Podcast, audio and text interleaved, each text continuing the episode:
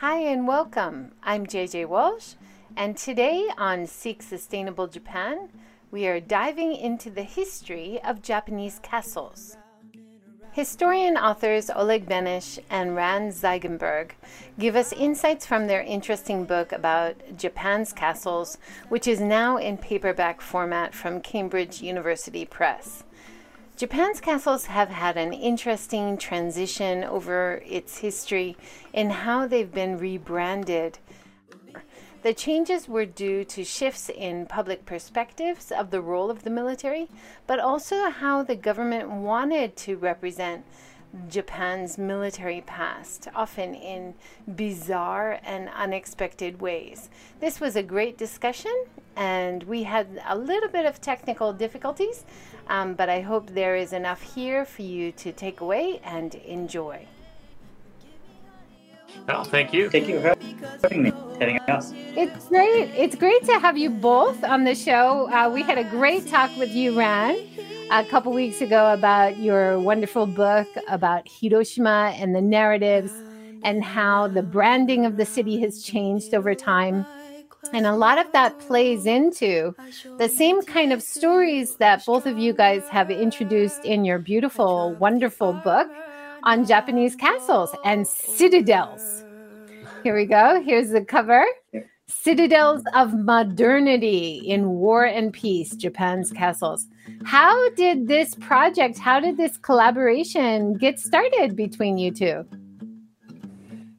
Uh, just what guess um, well i think i'll i'll maybe say this to uh um i'll tackle it so ron doesn't need to uh kind of blow his own horn so to speak because i think a lot of it originates in his other work on hiroshima. I mean ron and i met at a conference in tokyo in 2013 so yeah almost 10 years ago now um and kind of over the the kind of buffet i guess.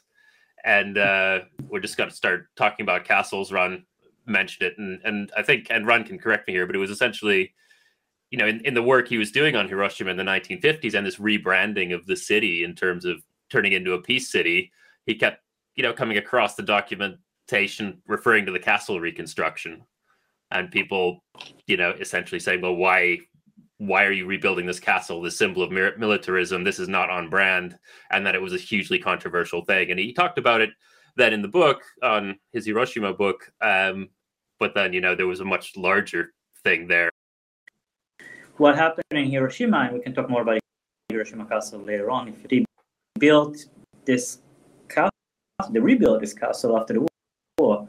Uh, so did a whole bunch of erasing of what this castle meant before the war.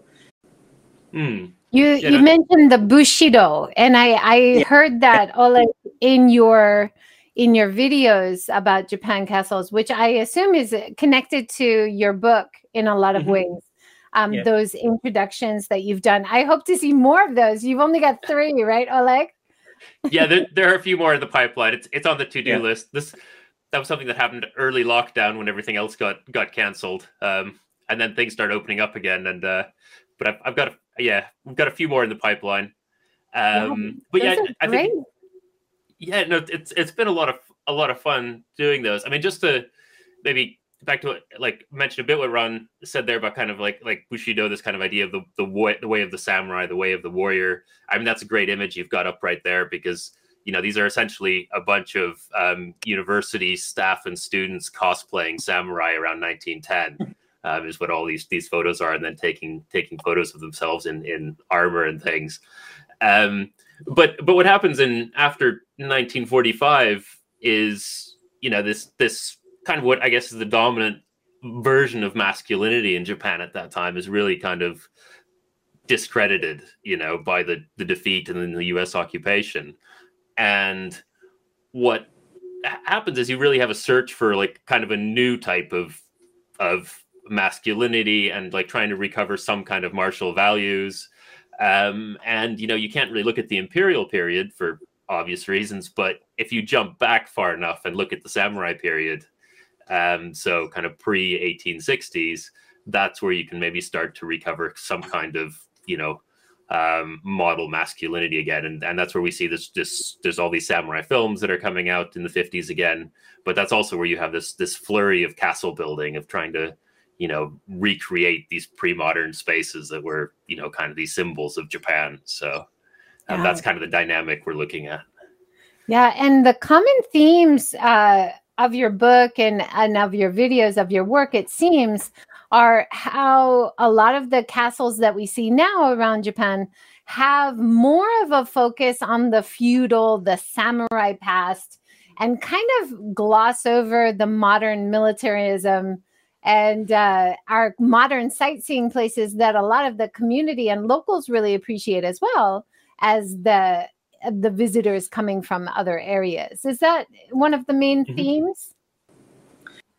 Yeah, basically the role that nostalgia plays in uh, role nostalgia plays in in erasing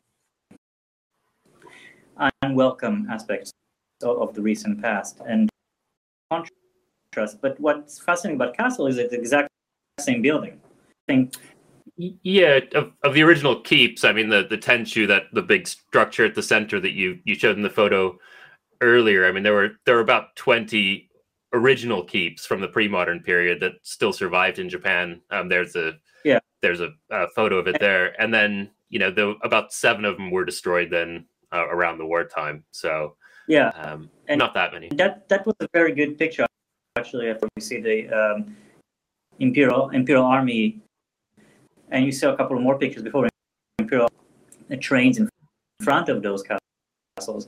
And, and it's very important to notice, and I think in, our, in the coming out, of, I think, the Meiji Emperor from the Imperial Castle going to Hiroshima. It's These pictures are amazing. And don't they look mm. so European, like the chariots and the the uniforms and then next to the castle. And this is some this juxtaposition of like mixed military themes with the samurai past the modern military the samurai feudal past. Those themes were also used in more modern sightseeing postcards and things that you guys talk about too right?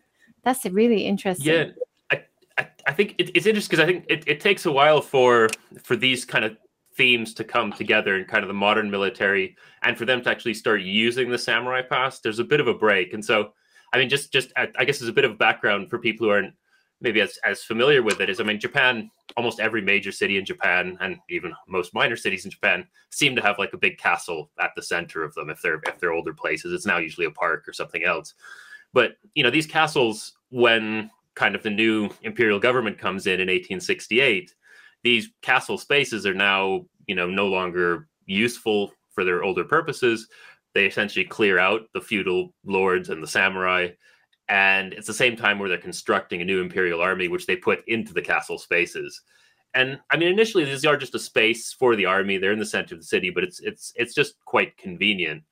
Um, there's really a, a large rejection of the samurai actually in the 1870s 1880s they're not really a model for anything. I mean we now have a commoner conscript army um, it's a very different way and it's it's you know the west is very much more a model and i mean those images those woodblock prints as you pointed out you know they are using you know you look at a lot of the features and everything and and people are are looking they're depicted in ways that are quite western and we really see this in like woodblock prints from around the sino-japanese and russo-japanese wars that you know the the the Japanese soldiers are often portrayed in ways that look very similar to the Russian soldiers, um, and so they're they're really drawing on a lot of European models here. And probably around the turn of the century, there becomes a little more appreciation of that samurai heritage, and they start to try to recover this. And then the military starts to actually use the fact that they are in these former samurai castles they use that imagery to kind of try to link to supposedly ancient kind of martial values and like a samurai spirit and kind of draw on that. And that's then you mentioned kind of later postcards in the 1920s, 1930s, which are really starting to use that as propaganda and, and really trying to to link this supposed samurai spirit to the castles. I mean, this is a great image here of, of some military maneuvers in Osaka. You know, we see the castle there the castle keep and on the back left up above and then we can see it off in the distance there and we see all those soldiers in the front marching on these maneuvers and we see all the biplanes up in the air above. I'm pretty sure those are uh, probably some early version of Photoshop. I don't I don't think there are that many biplanes probably flying there. Um, but you know, some of some of them look a little bit too similar to. yeah, to maybe, and, uh, and it's really it's the three juxtaposition of this postcard, which I find really striking. Right, the, the industrialism and mm. the modern military and the traditional castle all together on one postcard is really striking, isn't it? Yeah, I mean those those are the really kind of key elements is like, you know, kind of bringing this bringing the best of modernity together with like kind of this ancient Japanese spirit supposedly. And I mean one thing that, that I think it, it's something we really point out in the book and I think it's important to note is that, you know, this is not like some, you know, weird Japanese thing or uniquely Japanese. I mean, the rest of the world is doing this. I mean, especially Europe. I mean, the United States is doing the same thing. If we think about like the 19th century, the Victorian chivalric revival, um, you know, when Japanese ambassadors go to Britain, you know, the most powerful modern empire in the world, they're visiting the queen in a castle. You know, there are all these ideas of chivalry that are like coming into the, the First World War. You know, they're they're drawing on medieval knighthood, and I mean, there's a very conscious exchange between these types of like kind of feudal masculinity, a very much idealized one between Japan and, and other countries. So the things that are going on in Japan are, are very similar to elsewhere. But yeah. It's true for many parts of Japanese culture, right? Like yeah. adopted the uh, imported ideas, but made it very Japanese, made it their own. Um, people are often shocked when they visit and coffee and toast is such a great thing in Japan, but it doesn't seem Japanese. But they've been doing it so well, their own style, since the 1920s, right? And was was that military uniform kind of importing mm-hmm. but making it Japanese? Is that kind of a similar idea, making it their own? It is, but I think there's a, they are what, what they what they see is their own tradition, right? They're very Japanese. Like so, all those images have very symbolic, like justification, symbolic verbal work on your side, like Western technology, uh, Japanese spirit. This is a little, but it's something exists also in, in Chinese also use a similar phrase, right? Very idea of presenting their own history, in taking something Western and making it Japanese-esque, right? I think something else is going on here, right? Is who they are is actually westernized. And and, and one thing, yeah, go ahead. I, I would just, oh, sorry, one thing I just like I, I want to emphasize though because it, it's quite important is that that this isn't kind of unidirectional. You know, Japan learning from the West or Japan appropriating things and and kind of adapting them. This is actually it's going in both directions. So you know in the 1890s when when thinkers in japan are like you know they're they're they're looking at victorian britain and kind of the chivalric revival when they are kind of reinventing the way of the samurai. They're using that very explicitly as a model. Um, and so that you know there is this kind of influence coming from from Britain, but by 1900, um, certainly by 1902, when we have an Anglo-Japanese alliance formed, the British are now looking at Japan as a model and they are bringing in samurai ideals or what they see as, as being that. And you get people like social theorists writing about how british society needs to be more like japan.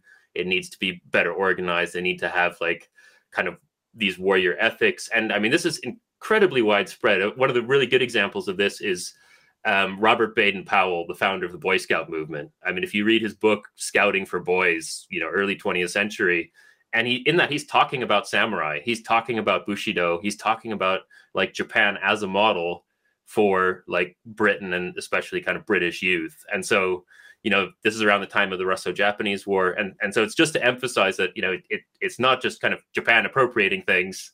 It's essentially like you know europe and the united states they're appropriating japanese things in the same way. And it's kind of it's quite cyclical. And then when we start bringing in somewhere like china which is you know being influenced by both Japan and the West, and it's also influencing them, then you know we get this really complicated kind of entangled history of ideas, this movement. So um, yeah. just yeah.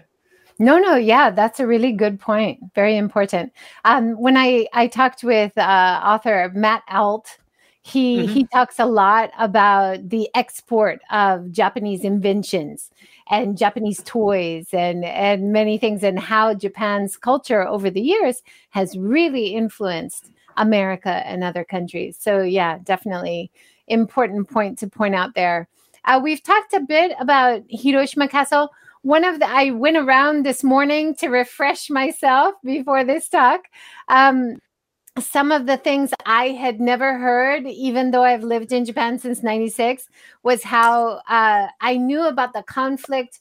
Are we going to create the castle again? Because we now have a new narrative for Hiroshima that Hiroshima is the city of peace and the castle is connected to the military past and and how do we have a consistent narrative and have the castle and then they thought about having a statue of liberty there i had never heard of that absolutely incredible i think you showed me a, a news clipping yeah. right oleg yes yeah yeah ron do so it wasn't called the statue of liberty it was uh uh, image of peace. It wasn't adopted. They, they, didn't do it, but they considered it, right? Yeah. Oh, uh, the goddess, goddess of peace. Uh, something they did do when uh, they put uh, the road, the Carp Road, uh, Carp Castle Road.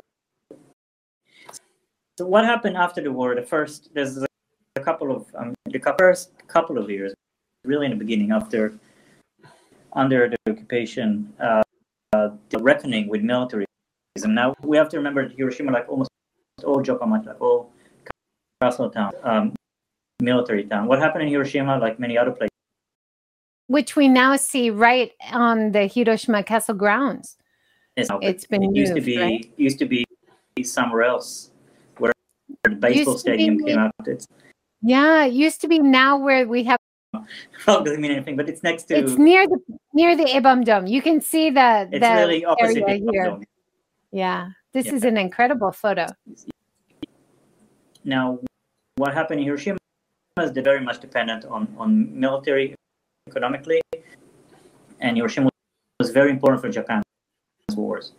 And Hiroshima was the center of Hiroshima identity before the war because it imperial headquarters for the Sino-Japanese War. And there was, if today, August 6th is calendar of Hiroshima, uh, September 15, which was the day when the went into Hiroshima, was the most important day in the calendar. Before. It seems as a baptism that washed military sins, but there is an emphasis on the military that we have sinned, right?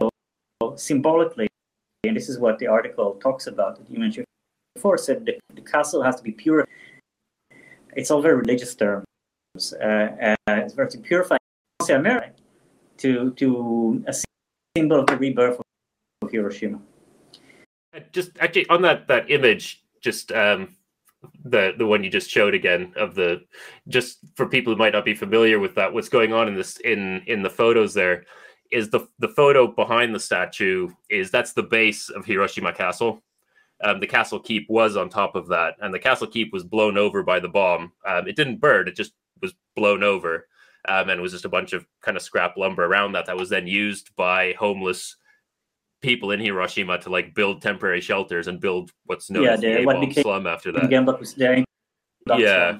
Yeah. And and the idea was essentially then to build the Statue of Liberty on that that former castle keep, the castle base, um, which is is in that image. So this the the statue or the goddess of, of freedom, as it says there. So yeah, and, I mean, and that castle base is the original back to the 1500s, isn't it? It's amazing. A lot of the castle structures, the foundations date back over a thousand years, right? Amazing. Yeah, I, am not sure how heavily rebuilt they were. I mean, one thing with with a lot of the um, with a lot of Japanese castles is the stonework as well. Given kind of earthquakes and other things that happen in Japan, they do have to be redone quite a bit and some of the most famous castles in Japan are actually really concrete reinforced now. The stonework it looks original from the outside, um, but I mean places like Osaka, I believe Himeji as well might have quite a bit of modern reinforcement in well, it. Well, that was another thing I was surprised about uh, from your book was that actually even Hiroshima, the inside is concrete and steel. Whereas I, uh, from the outside looking at it, you think it's the original wood style. Um, and Osaka is the same. Himeji is the same. So, so many of the renovated castles are actually made of concrete. Is that right? It, although Himeji, well, Himeji, I get one of the yeah. But, Oh, sorry. Himeji is, is is still kind of an original one. It's still made of wood, which is why it's it's it's so famous. Um, I mean, it was Himeji was also a military base. It was also bombed in the war. Um, supposedly, a, a, bomb actually hit the castle and it didn't go off, a dud. Um, but the castle actually, I mean, these from some military expos in Himeji in the 1930s. These these photos. That's a great one. You can see the connection between military and and the castle there in the background this is from from Himeji, like a national defense expo. Um, and so Himeji was one of the the few to survive. It, the thing with these castles, you know, the you have to redo the stone every now and then because it does shift. But like the wooden keeps up top, you know, most of these are late 16th, early 17th century. Himeji, I think, is early 17th century. And, you know, the wood only lasts so long. And so there's a huge reconstruction in in the 1960s, I think, is the first one. I mean, there's one in the 30s, another one in the 60s, where they go and they take out all the rotten timbers. They really disassemble a lot of it, replace it. They did the same thing in Himeji about 10 years ago. Um, I think it reopened about four or five years ago. People might remember it. It's it's gleaming white again, right? It, it had gotten a bit a bit darker. Um, but that's the thing. You have to really take these these things almost apart and replace a lot of it. And and that's where you know you you you, you do kind of get issues and questions about authenticity. Like if you're if you're replacing all of the timbers, is it still the original? Um, you know, what percentage of timbers can you replace and still have it be original. And so, um, but in the 1950s, everything was being made of concrete. I mean, also because you know it looks great from the outside, more or less authentic in many cases, but it's it's really durable, right? I mean, you've just gone through this experience of having everything destroyed in the war, so now you want to build from concrete rather than wood if you can. But I mean, Ron, I think probably some more to add on that the the fire worries that they had a lot yeah. with the the bombings and during the war, right? So, Toyama. I think you had a picture of the U.S. occupation in the Imperial Palace. Um, yeah. I hadn't realized that they took over the Imperial headquarters as well. That makes sense. They yeah, took think, over all the military installations around Japan, right? Yeah, yeah. I, I, think Ron, I think your your sound cut out there for a second earlier. I think it was just to that's you, you're mentioning that you know the biggest castle is what is now the imperial palace in tokyo which was the shogun's castle up until the late 1860s and you know that then becomes the modern emperor's palace. Um, it becomes again it's a huge military base. The bits around it the center is, is you know the imperial palace imperial castle as it was known until the late ni- uh, late 1940s um, yeah. after after the end of the war, they wanted to get rid of the castle connotation, the military connotation, and they renamed it the palace.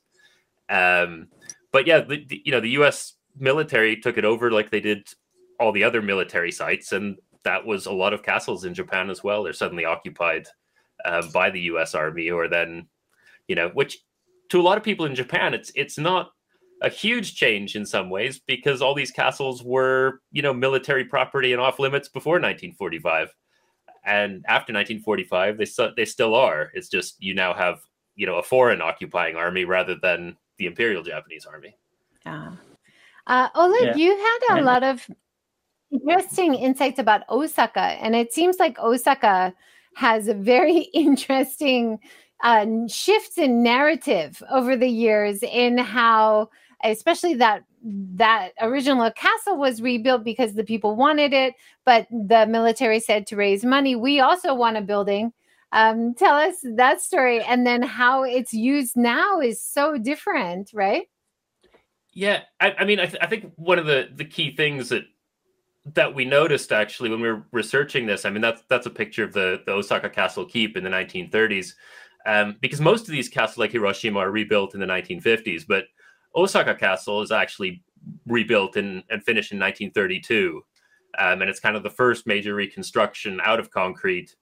Um, and it's effectively you know, Osaka Castle is the biggest military base in Japan. It's the largest arms factory in Asia, is in the castle grounds. I mean, you can see the scale of it in this photo here. I mean, it's huge. It's now it's now a park, but essentially, you know, this is all off limits to the normal people of Osaka because it's a, a giant military facility. And you know, they they are actually, you know, we're talking in the 1910s. Um, they want access to what they are starting to see as their heritage, and you know, there's a big movement to get the military out of Osaka Castle. Um, and the army doesn't want to leave, and so there's there's a lot of kind of negotiations. But you know, around early 1920s, it's it's a period after the First World War where there's a lot more movement towards like internationalization and kind of democracy and and things like that. And so the army comes up with a deal with kind of the civilian, um, various civil society groups that they will give them access to the center and they will let them reconstruct the keep um, out of out of concrete um, in exchange for the civil society groups and the civilians paying for a new building for the for the uh, fourth division headquarters and so that's essentially the deal that gets struck and they build both of these things at the same time. And actually that fourth division headquarters building takes up about two-thirds of the budget. Um, the castle keep is quite a bit quite a bit cheaper. Um, and so both of these are are essentially opened in, in 1932. It's still a big military base, but you know the people of um, the public now have access to the center of it, and they can they can tour the the castle and the keep, and you know that kind of continues until the early 1940s when it's all all locked down again. But it's interesting when we you know if, if people go to Osaka Castle now, you know the castle keep is still there from 1932, and that is still there. The the fourth division headquarters building which is now Miraiza and is like kind of a wedding and restaurant venue. Um, and it's it's it's quite exceptional, though I have to say in Japan, which is, I mean, I, I think is very interesting as a historian, is when you go into Miraiza and you walk past Tully's and the Ninja Shop, um, back in the corner is a little like history corner that actually talks about the military history of the site, and that's incredibly rare. Like almost nowhere in Japan in the castles do they talk about you know that military history that as ron said you know has been has been erased just mm-hmm. about everywhere but in, in osaka they actually address it also because you know they have these giant military buildings left yeah i'd love to go i've never i've been to osaka castle i've never been inside this building and you said like if you go inside uh the old original style uh, they've redone so you can mm-hmm. appreciate like the 1930s style uh, you can sit in an upstairs bar, which is painted gold, which is probably more reminiscent of the the feudal past, but it's kind of a combination of things. Looks very retro. It's real mm-hmm. interesting, like combination. But it's like you said, it's so nice that they do have that clarity of the military past uh, represented as well, right? The, yeah. yeah. I think I think your sound cut out again again briefly there. The the the roof. Um, I think you showed the image from the air earlier. This one? Um, no, no, it was from from the roof, just looking over the park, and oh, with the golden, the, the yeah, golden carp. Yeah. So so this is the view we see now from the top of Osaka Castle. I mean, I took this in 2018, and you can see it's almost all park, and there's one little building you can kind of see in the trees, like right in the middle of the image. You can kind of make out, which was kind of a chemical um, also weapons laboratory, chemical experiments laboratory by the Imperial Army. But then I don't know if you have the other image of what it looks like in the 1930s of of the same view. Oh, maybe not. But essentially, everything everything in that image that's trees in the 1930s would have been military facilities. Right. So there would all have been brick buildings, um, barracks. Like there's a clothing factory in there, That, and in that photo as well, just about everything in there that's trees would have been built up kind of barracks and other military facilities until um, until 1945 um, and often beyond. Wow. And just to just to mention about this golden carp, because I noticed at Hiroshima Castle as well today, um, they have a special exhibit in the museum where they show two of the very large, very colorful original carp that they found from Hiroshima Castle. And it's now on display inside the museum. And they're very colorful. Like this one's very gold. Um, usually, when you see traditional castles or roof, you don't see any color. like gold or anything. So this is quite unique and special, it seems. You have a woodblock print from one of the they're looking Hmm. at the the koi, the carp, and uh, like very surprised by it. So, is there something special about the style of the carp in Osaka Castle or Hiroshima Castle? Yeah, so this is the the shachi shachi hoko are it's translated either as as like often killer golden killer whale or golden dolphin. Um, one of the the kind of meanings behind these supposedly is that they're we see them on the top of almost every castle roof, um, whether they're originally there or not. But in a lot of the reconstruction, sometimes they're quite small, sometimes they're they're very large, as in Nagoya. This is one of the ones from Nagoya in this woodblock print. And and one of the things they're supposedly supposed to ward off fire like lightning strikes supposedly and they're it's i mean not in kind of a practical sense but kind of as almost like a protective um, spirit and so in um, the early 1870s um, you know there were these castles were almost all seen as like these kind of embarrassing reminders of kind of the feudal past and the vast majority of, of them were torn down um, of castle buildings and in Nagoya, which is the largest kind of surviving keep in Japan at that time, they were going to tear this down. Um, and one of the things they did is is they took these giant carp or these these well not carp these uh, shachi off the off the roof, um, and they were gold. They're incredibly valuable, and they gifted them to the emperor.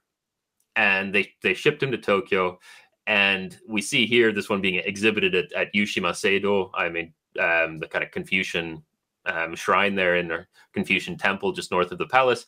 Um, and one of them was exhibited there, and the other one was actually sent to Europe. Um, and it goes to the the World Exhibition, the World Fair in Vienna in 1873 um, before it comes back. And so they take these things off, and they're going to tear down the the Nagoya Castle Keep. And then the story goes that a passing German diplomat like hears this and says, "Oh, you you can't tear this thing down.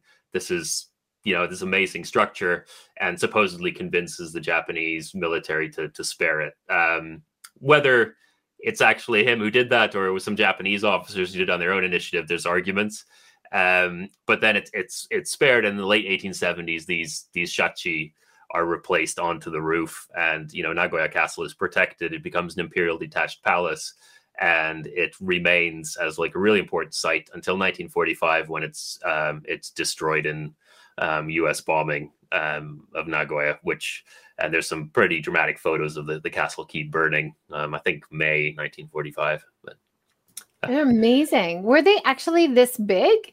Like bigger than people? Yeah, they're they're very large. Um, yeah, I, think this is this is probably pretty close to scale. Would you say, Ran? Um, the one I saw in the in the museum for the castle today, um, they Mhm. were much smaller. They weren't Mhm. that big. They were maybe half half person size, Mhm. and they weren't they weren't golden. Um, they were like uh, ceramic, but painted painted black and bright colors, orange. Um, so Yeah, quite unique. yeah, which which I think is more common, perhaps. I mean, Nagoya was really famous for these giant golden shachi. I mean, it was really famous for those and still is. Um, and and yeah, so like Hiroshima or Himeji have have much smaller ones. Um, and like and they will be just kind of often this this kind of gray or like a ceramic color. It's it's yeah. Yeah, Nagoya I think is the outlier rather than the others. They on the poster they were talking about the excavation site in Hiroshima. So it was obviously uncovered from somewhere. I don't know the full story. Uh Ran, as you do you have audio? Yeah. Yay. Uh, can you go. hear- Yeah, good. yeah, so yeah, go ahead. uh, the place where they found them, what if it's the same the same site? It's they probably dropped. It's interesting. Uh, you guys talk about how some of the the wood from the castle was used in the slums uh, to rebuild some of the the homeless housing right after the bombing. That would have been incredible to see, right? In the the shacks, if there were parts of the castle. Um, but you know, That making use of any available wood, right? Yeah, maybe couldn't recognize. Uh, one of the other Yeah, things yeah, uh, where the yeah. the moats were filled in, right? Um, so was it three moats originally around Hiroshima Castle? and now there's only one. But if you look at one of the photos, I think you shared in the video, Oleg, about the tram lines, and that the tram lines is actually over one of the moat areas. Is that right? Mm-hmm. Yeah, I mean, Rod knows Hiroshima. Yeah. I think a lot better, but you, you you still see it in the names. I mean, um, a lot of Japanese cities, anything with like something hori or bori, those station Yes, names, that will always be something with the moat. This is the Hatchobori. That's am I correct? So one of the biggest uh, tram station in in uh, in uh, Hiroshima. Bori, Bori. So it's the eighth eighth uh, Hori, eight uh, moat. So Japanese uh, street, a lot of Japanese um the way the Japanese sit on the old architecture of the castles. So yeah, they refill the moat. Uh, and then the Americans when they take over castles, they fill the moat in Kumamoto, and then after when they rebuild Kasara, they bulldoze the whole thing, uh, redesign it to make it good again. Yeah. Wow. So this is the aerial it view of where Hiroshima Castle is now, but there would have originally been uh, a bigger area around where the red is. Is that right? For the whole castle grounds, it sounds like. So went all the way to Nakajima, all the way to the where to Ground Zero, basically. Wow. They didn't important. I mean, Yeah. Go they ahead. didn't aim at they didn't aim at the castle. They aimed at the civil. When when we started writing the book, we thought, well, a lot of the castles burned down during the war. which most of the castles destroyed before 1870s. Uh, but then even the castles of the war did destroyed because they were aimed. Uh, the, the Americans aimed at destroying the military aimed at destroying civilian areas. They didn't aim and a lot of time, like place like Himeji, I mean, like there's a reason why. It, I mean, a lot of it was luck, but also because they aim at the military bases. So Yeah. Mhm. Um, in Yeah. terms of in terms of rebranding a city, we talked about the Hiroshima rebranding uh, with the Statue of Liberty, uh, with uh, rebranding as the City of Peace, and talking about feudal uh, history and not really the modern military history. Uh, you also gave examples of rebranding in terms of uh, with elephants or zoos. Is this Odawara? They had a Ferris wheel. They had uh, uh, for, uh, animals. This is also part of the rebranding. Um, is this post-war? Uh, maybe 1940? You said. Late 1940s. Yeah. Mm. No, it's yeah, but they used to be also a zoo in Himeji, and they're to have um, an- an- animals in it because, um, and we see also the ferry uh, is part of rebranding, and also in Hiroshima they build amusement parks around the purpose in order to, you know, let's let's uh, erase erase the mill. They do it because it's a big empty space where you can use for a big exhibition. So that's what happened also before. Have a lot of children entertainment also before the war, but it'd side by side with tanks, right? and Side that by- another another rebranding style was to change military facilities into sports facilities that you talk about, right? sports and art. And a lot of you have the space, but you have the added bonus of moving from war on Hiroshima again. It's a lot of real estate. Uh, both before for real estate is a big, big, big, big thing. Um, who gets all this land, right? And in terms of sustainability, it's kind of good that they're reusing the buildings in some way.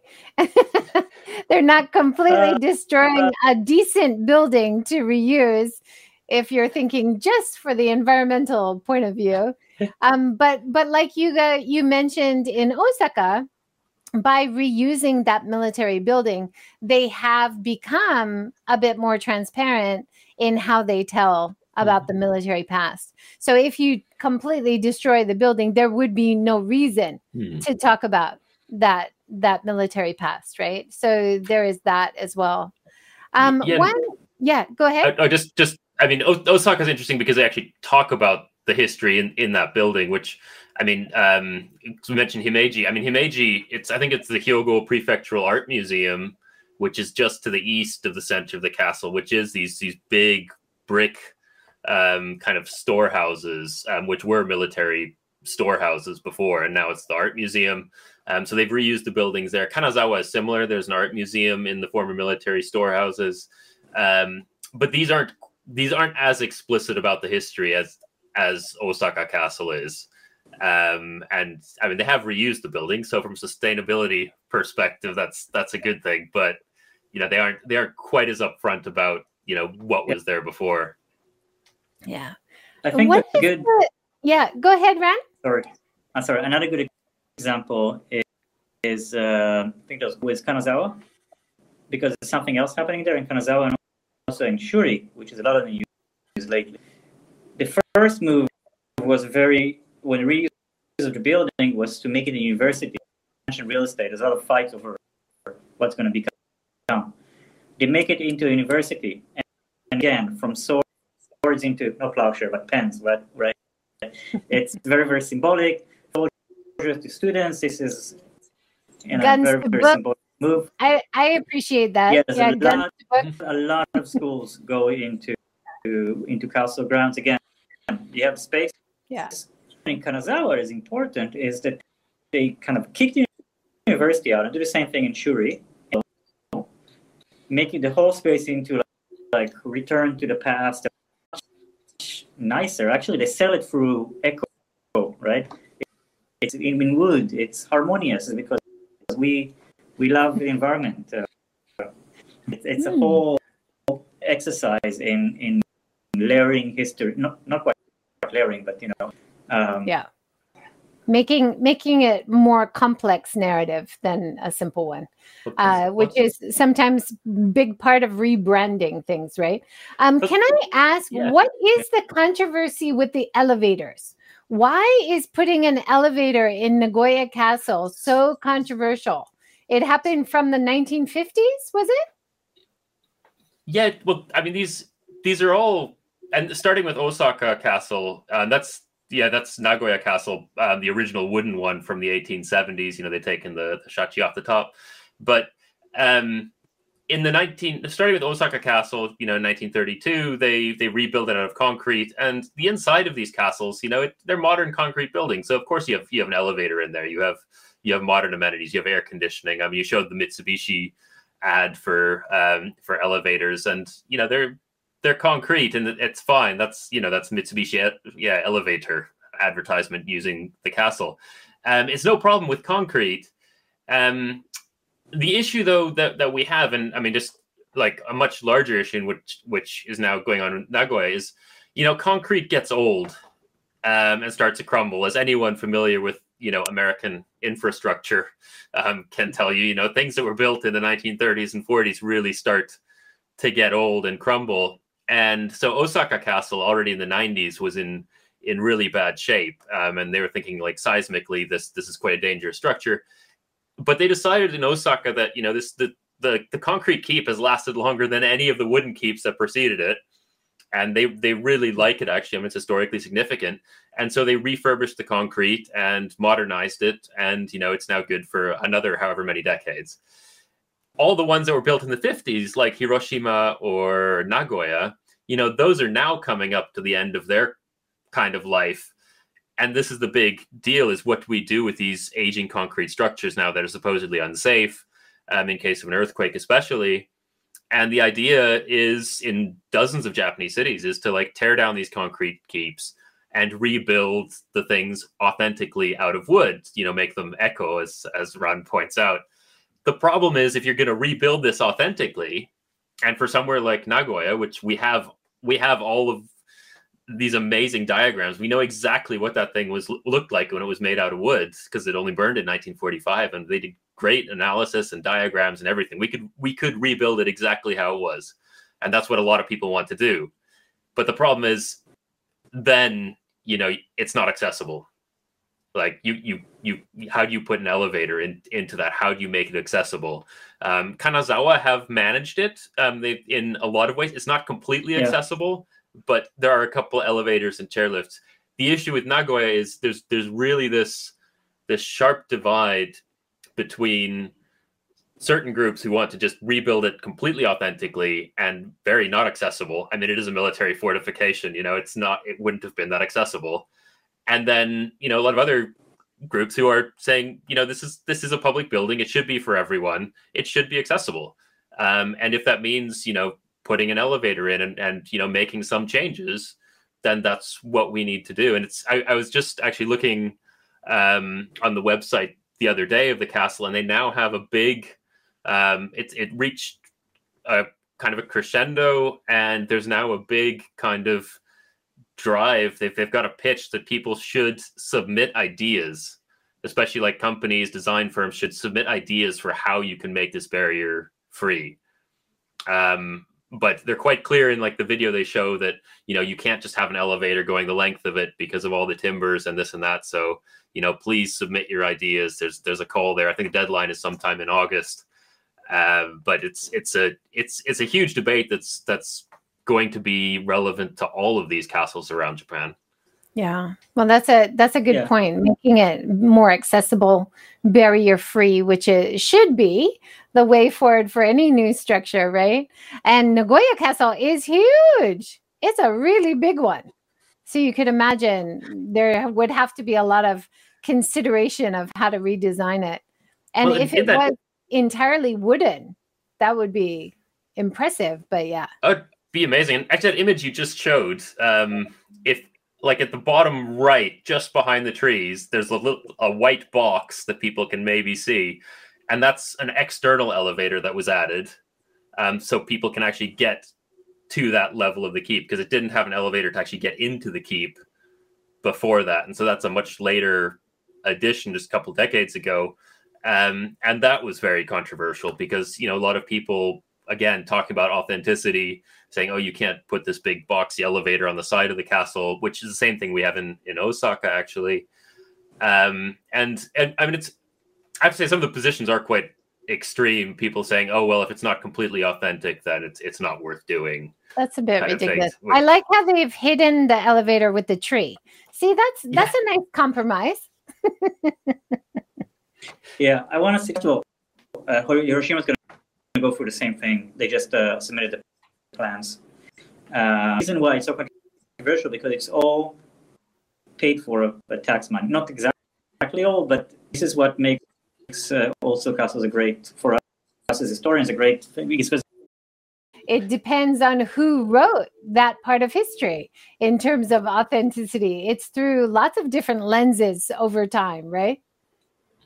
what what is where do you go back from? Right? Yeah. So, yeah, yeah. Uh, such an interesting talk. Now, one of the other things you just mentioned, Ran, about the public paying for the castles. And that was a really interesting theme for me, which I didn't realize. And so then it becomes controversial to have a private shrine, which is actually quite connected to nationalist kind of ideas about war criminals and Yasukuni, but it's on the same land as the public castle grounds.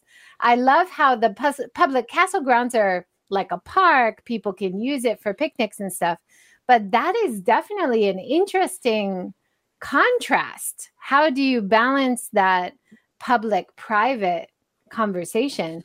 And it seems like that conversation, that uh, discussion is happening around Japan right now because some of the rules have changed uh, for building codes because of the Olympics. Some public lands are becoming private uh, because of rules that changed to make the 2020 Olympics. Uh, any comments on that? The public-private contrast? I, I mean, just just with with regard to the those shrines. Um, so as as Ran mentioned before, and we talked about a bit, is you know they've they've they've kind of erased the military history in, in just about all of these these sites, and it's really they're now parks, and they're focused on the pre-modern history. The modern military is gone, but but one of the artifacts that is still there, that is often a witness to a former military site, are these these Gokoku Jinja, these nation protecting shrines, which in the late 1930s were established as branch shrines to the Yasukuni Shrine in Tokyo, and roughly every prefecture had had kind of one of these. And in, in so many cities, I mean, Hiroshima is is, is a great example because it's right in the middle of the castle. If you if you see one of these shrines, that is probably former military land. Um, Himeji Castle also has one just just next to the castle. Um, there's one in Kanazawa. There's one in in uh, yeah uh, Fukuoka. I mean, there are so yeah. many of these. Sendai is a good example. Nagoya. Very, the list. Yeah, I mean, right. so if you see one of these, and and because you mentioned the kind of public prop a private, this is one of the the problems they have immediately. Well, during after the war, during the U.S. occupation, is that with the kind of separation of church and state under under the um, occupation, what do you do with these kind of national sites, these national religious sites? And a lot of them um, were then kind of privatized. They were renamed in different things, and they were given just that land that they were on, and that land would be privatized. Um, and they were there are various kind of ways around it. Um, they were often renamed to something else, not Gokoku Jinja, because of the ties to the imperial.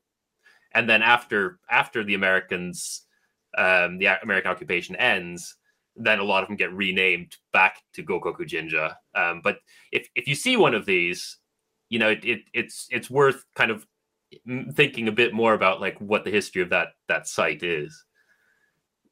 That's it's really interesting because in in Hiroshima next to the castle, it is a real hub of of activity for uh, the first visit to the shrine on New Year's Day for uh, wonderful festivals that they hold there at all different times of year. Um, so I never really thought of of it having any connection um, to the military. Even now, uh, it doesn't seem to have that strong narrative right now. But sometimes yeah, you can't see it. Weddings, and there's a lot of all, all those like very civilian. Uh, the the concrete keep right there, right? Like everything, and there's sakura. There's great work by, by scholars about this. Uh, again, it's a very it's a modern thing, by the way. Like planting sakura trees around around building, connected to naturalize and conceal. Again, conceal. It serves to conceal. It's a kind of a conspiracy. It serves to conceal the very unpleasant history of this land actually, it's very complicated, and, and this and other temples show the very complicated history. Because eventually, the, the, the reason we have a park, the reason we have Castle Beam, and then after the war, we have all this land and some will become private, some will become public. It's, it's a really unsolved problem that a lot of Japanese cities still are trying to deal with. Yeah. We we see that inside Peace Park as well. We have some area right inside Peace Park, which is private for a restaurant. Um, that's always really interesting. Um, one of the things that I love about Hiroshima Castle, which we didn't mention yet, is there are three beautiful survivor trees, A bomb survivor trees around uh, the castle grounds, and that that is a wonderful contrast in the narrative, but it's also a very important part of the Hiroshima brand. But I think it's something that the Hiroshima people do really appreciate and it gives people hope. And whenever I do tours around the castle, uh, visitors from around the world are very interested in the survivor trees. Um, I'm not sure how the other areas uh, do have as much complicated history as Hiroshima, but um, it seems like the people who are trying to create the narrative and create the modern sightseeing are mindful of the the conflicts anyway and there is information and it is changing over time even in the time i've been here. Uh, new information has been coming out about the military past within the last 20 years. So it is it is fluid. It's not something uh, that's set in stone and uh, that kind of gives me hope that people are reassessing. Uh, i hope that you guys see that as well in all your wonderful research of castles and everything. Thank you so much for joining today. Thank you. Thank you, thank you for giving us time. Yeah. And keep up the good work. Is there going to be a japanese castles book number two? Oh, uh, we'll see. yeah, we moved to other things, uh, but I'm gonna think about daimyo now and statues uh, a little bit, which is related. Uh, it's, it's a part of other things. You, oh, you also do something related, right? The international bit. Yeah, yeah. I'm, I'm, I'm focused now a lot more on on kind of looking at these kind of global connections and how, you know, kind of the the medieval past, including castles and samurai. You know how that's remembered in Japan and how that ties in with kind of a whole global kind of remembrance of the medieval, especially kind of in in Europe, um, the Americas, um, China as well. So yeah, still still on similar themes. Wonderful. Well, it's a great foundation work about the castles to draw on and always mention in the other work that you're doing as well. Thank you both so much. Have a great day. Thanks. Thank a lot. you. You. Take care, everyone. Thank. Thanks for joining.